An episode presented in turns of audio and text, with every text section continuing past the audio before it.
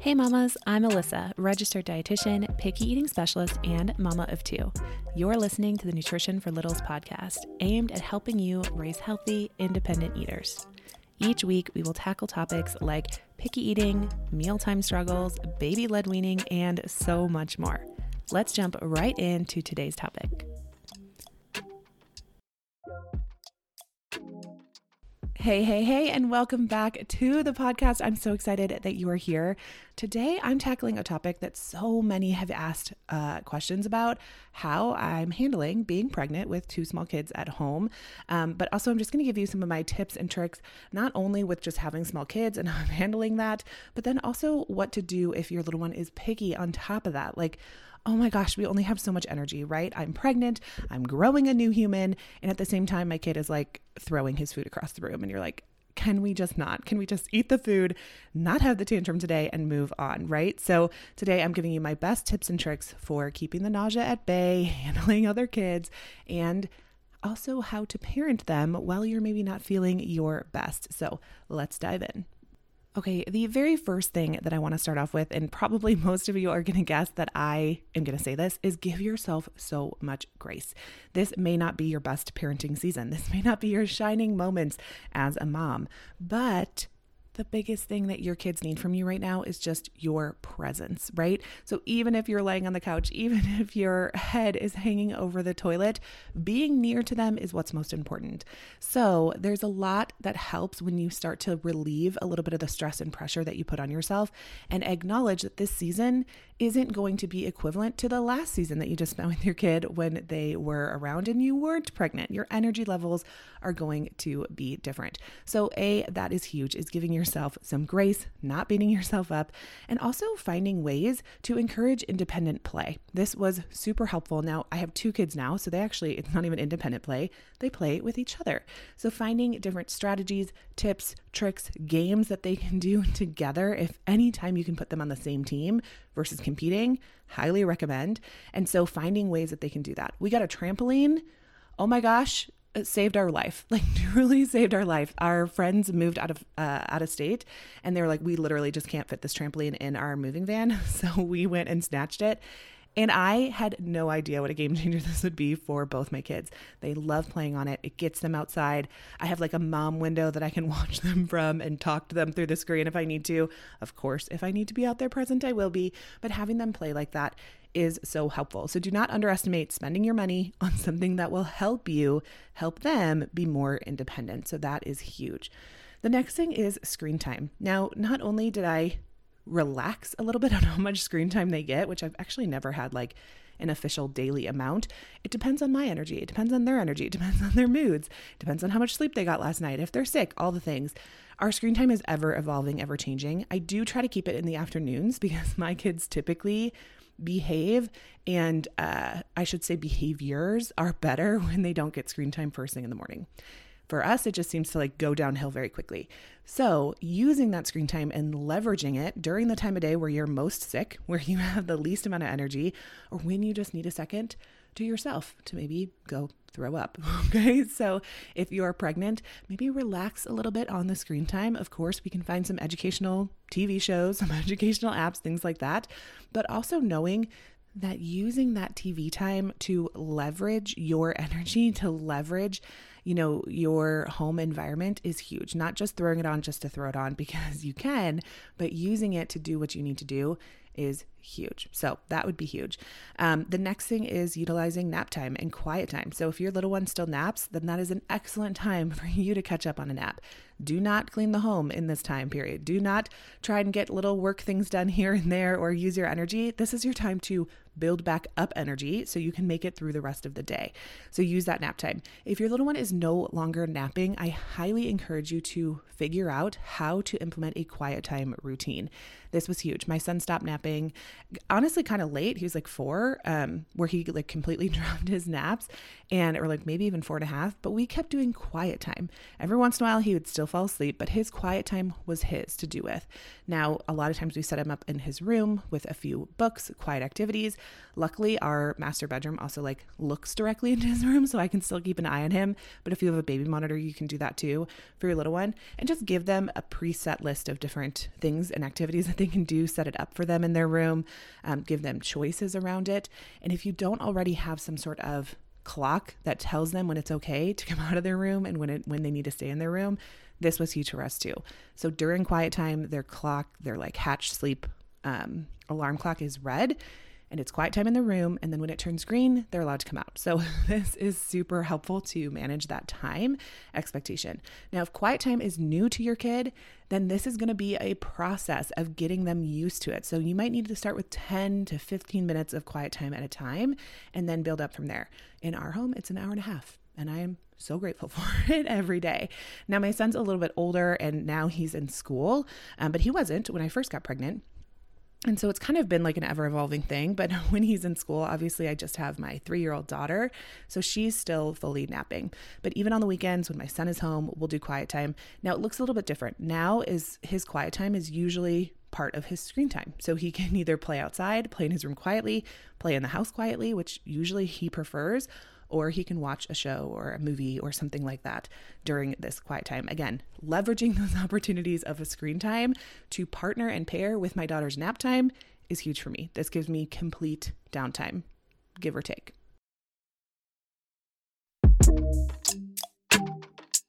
Mama, I see you. You're tired of making different meals and crossing your fingers that tonight might be the night where they actually try those veggies.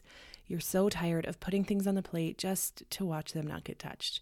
Maybe you're even feeling stuck in a never ending cycle of bribing, begging, bargaining to get your little one to eat. Maybe you feel like they wouldn't eat anything unless you count down their bites or even feed it to them. I bet you're even worried that they're just not getting enough, and certainly not enough of the things that you know that they need. You're not sure that they're reaching their full potential living off pizza and goldfish crumbs. You're ready for a change, or else you might just throw in the towel altogether. Maybe you're feeling like you're at your wits' end with picky eating and feeling like nothing will work. You need a plan to finally beat picky eating and get back to enjoying meals again.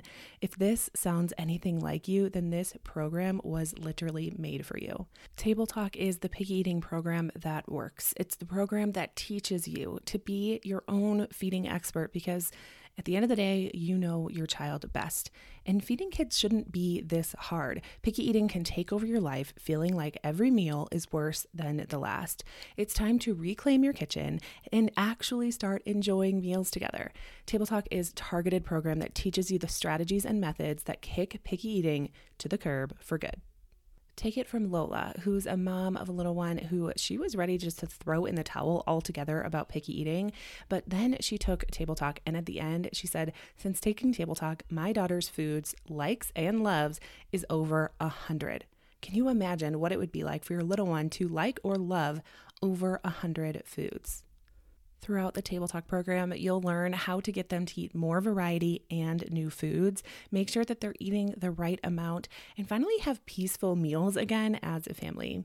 You'll learn how to stop pressuring them to eat and what to do to encourage them without pressuring. Plus, you will feel confident at the table knowing that everything you're doing is leading to raising a healthy, happy, and independent eater. All right, you can click the link in the description box below to enroll in Table Talk today. And when you do that, you will also get my Demystifying Desserts mini course completely for free. This course teaches you how to take desserts off the pedestal and put them back where they belong and end the obsession with sugar. All right, click the link in the description box below to get started today. Okay, the next thing I want to talk to you about is how I handled my nausea. So, I had pretty bad nausea. I wouldn't say severe by any stretch of the imagination, but just debilitating nausea. I never actually threw up with this pregnancy. That's pretty common in most my pregnancies. It's just really debilitating, but I don't actually throw up, thank the Lord. But it's so frustrating to feel nauseous. You can't play, you can't spin around, you can't cook, you can't eat really even sometimes. And so it can be really frustrating to keep your energy up and to feel nauseous. So the biggest things that I did was I didn't let my stomach get empty. I always had crackers or nuts or something close by, usually salty and carbohydrate based, to fill up my stomach so that I didn't um, get too sick. Because if my stomach was empty, that's when I would get the most nauseous, which sounds counter- counterintuitive because food also made me nauseous. but honestly, having something in my stomach was huge. So we had snacks all the time. And of course, my kids wanted snacks when I had snacks. And so I had to like let go the reins a little bit of our meal and snack schedule. And that is okay. If you need to do that for a period of time, for a season, that is completely fine. Of course, one day the goal is to get back on track, but right now, your priorities are growing that baby. The next thing I did to keep my nausea at bay was try to get good sleep, which, if you know me at all, I am a night owl. It is very difficult for me, but I did notice a big difference with sleep. Um, getting outside, that fresh air, even opening the windows made a big difference on how I was feeling. Staying nice and hydrated, even though I didn't want to be. Uh, avoiding drinking coffee, not because the old science about not drinking coffee while pregnant, which is not true, but because it would make me nauseous, uh, which is very common for most women. I actually didn't even like the taste of coffee early in pregnancy, so that was a little bit easier to do. Um, but just play around with it. Maybe for you it doesn't affect your nausea, but if it does, you'll know. so try it out and see how that goes, uh, especially drinking coffee on like an empty stomach or um, in between meals uh, was not helpful for me. I needed to drink it with my food um, and definitely having food in my stomach. So that was huge as far as nausea goes. Uh, drinking some sort of electrolyte drink, I actually just add drops of electrolytes into my water. I don't like buy anything fancy like Gatorade or what are all like the different drinks out there. I just think those are way overpriced. Usually don't taste good. I don't like sugar substitutes, and most of them have those in there. Um, and I certainly don't want to be drinking a ton of sugar either. So for me, it's just electrolyte dry drops. I think I have them in my Amazon shop. Um, and I just put them directly into my water.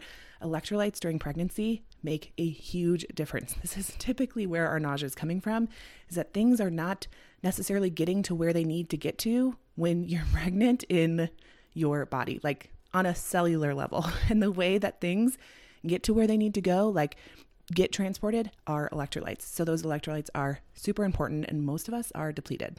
With that being said, I also supplemented with vitamin B6 that can help with nausea, um, niacin. So that was really helpful. I did notice a difference when I would take those regularly, not just here and there when I needed it, but truly made a habit out of it which leads me to my next change that I did for my nausea, and that is to uh, switch my prenatals. So, prenatals, uh, some of them that have iron in them can actually make you nauseous. Iron in, especially an empty stomach, can make you nauseous.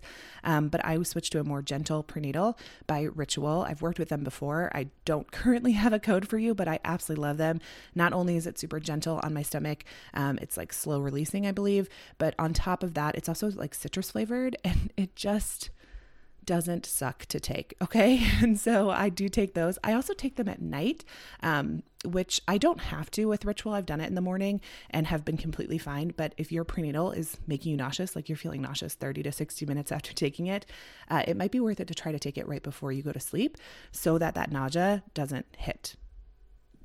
Okay. I also got really realistic with my, um, time windows like what times I felt good, what times I didn't feel good. I got honest with myself in the moment. Like a lot of times I would be like, oh, it's not that big a deal. I can just like push through it and it would always make it worse. So I'd recognize when I started to feel sick and I would go sit on the couch or lay down or get a glass of water, try to eat something small like crackers or something along those lines.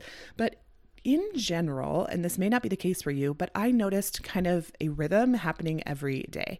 So I would wake up, and my best times were from when I woke up till about mid afternoon. Uh, I would have some nausea bouts here and there, but nothing crazy debilitating until the afternoon. I know they call it morning sickness, but most women I talk to have it either all day, so not just in the morning, or mostly in the afternoons or night.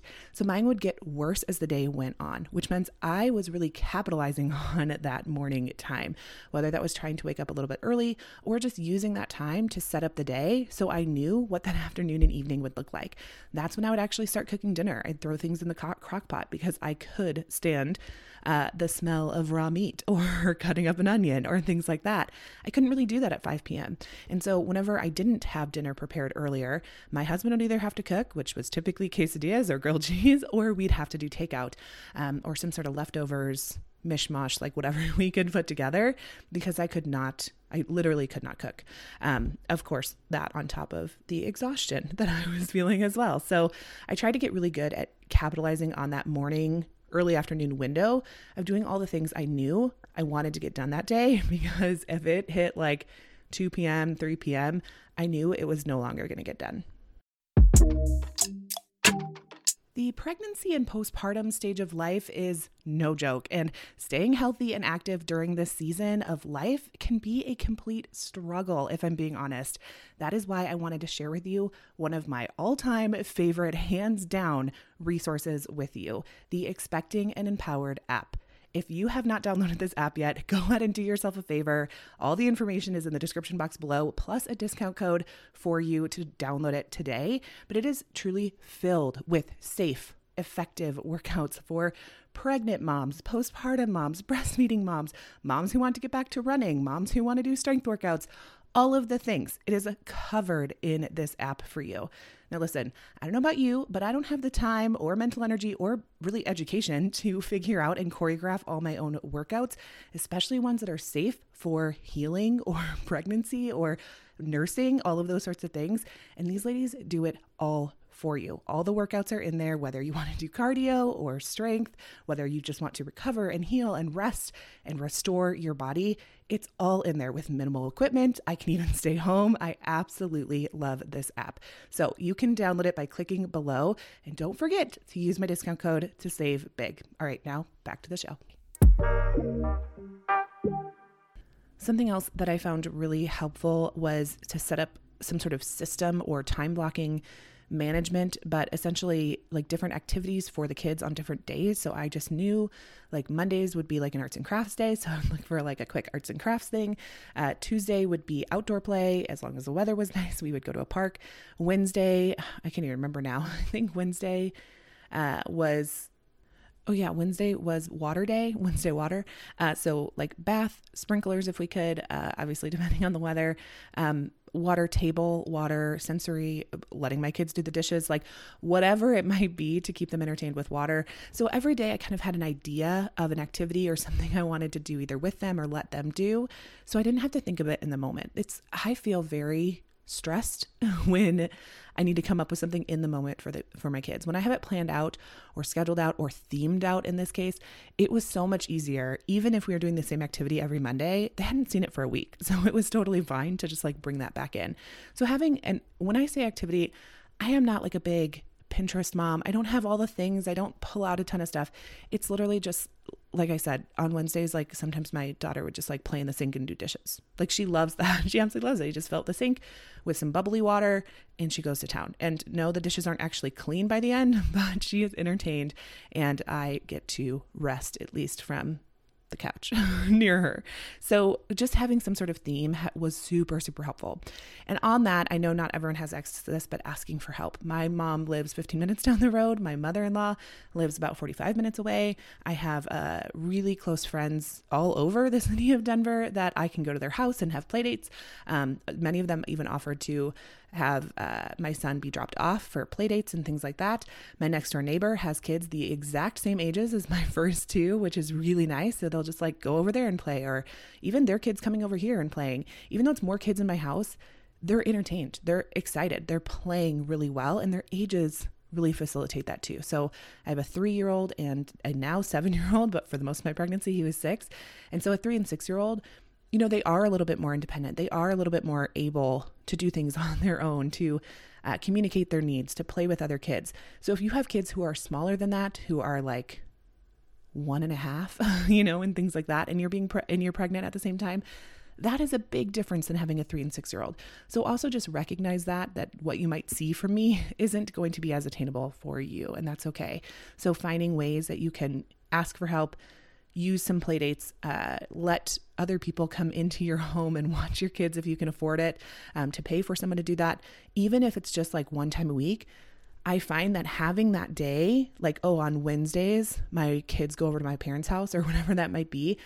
Then on Thursday or Friday or Monday, when things are getting hectic, I'm like, okay, just make it to Wednesday, just make it to Wednesday, just make it to Wednesday, right? Like, there's there's this sense of relief that you know is coming. And when you know that's coming, sometimes you can get through really hard moments or or really hard times because you know that you're going to have some relief soon. And then oftentimes as soon as my parents would take them, I'd be like sad and be like, "Wait, bring them back. They're being really cute. I want them to stay here." But just having that like mental break of knowing that help is coming is huge. Anyways, Okay, I want to talk really quickly about how to handle a picky eater while you're pregnant. So, obviously, food is a huge aversion for most pregnant women, myself included. Um, but on that note as well, we also know that with picky eating, we want to be offering variety. We want to be doing these different strategies, and sometimes we just don't have the energy for it. So, I'm here to tell you that it is okay if your kid's picky eating gets put on the back burner. That being said, what is it that you can do in this season to help prepare your kid for change around food. I always like to say the only thing that should stay the same with feeding your kid is change itself. So we want to keep things interesting. We want to keep things um, new and fresh and offer variety. So what I did with my kids is I didn't make it this big deal of totally different meals every day and a new vegetable every day and you know new shapes and all these sorts of things. No, no, no, no. We just keep it really simple. We say, okay, I'm going to try not to serve the same food back to back, like day after day. So at least have one day in between serving leftovers or the same thing. So grilled cheese, Monday and Wednesday, not Monday and Tuesday, right? So they have a little bit of variation. Maybe if I make grilled cheese, I use orange cheese one time and then white cheese another time or i use you know one kind of bread one time and a different kind of bread another time or i cut it a different way even small changes like that still are keeping them um, kind of in tune with change a different side. Maybe instead of blueberries, it's raspberries. Instead of cucumbers, it's zucchini. Whatever that might be um, can be really, really helpful. So I would say just change one small thing every time you're feeding them, and you're going to be okay. It's okay to loosen the reins a little bit right now. It's okay that this is not our season to shine or change or do all the things. Of course, if you want to work on picky eating now because you can't handle a picky eater once the baby comes, that is also a completely valid uh, response to this entire kind of season of life.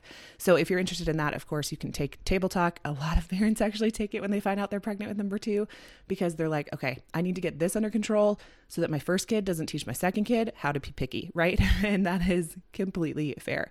So I will link everything down below if you want to learn more about that table talk self-paced course for tackling picky eating. Uh, but otherwise, I hope this episode was helpful for you. If you have any questions, you can always reach out in my DMs on Instagram over at Nutrition for Littles, and I will catch you next week.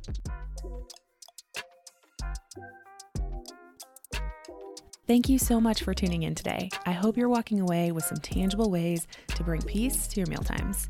And if you like this episode, please subscribe and tell all your mom friends. And as always, the best compliment you can give me is leaving a rating and written review, which also helps other mamas like you find this podcast too. You can find more from me on Instagram at Nutrition for Littles. Do you have a question you'd like me to answer on the podcast? Email me at alyssa at nutritionforlittles.com. All right, until next time, mamas.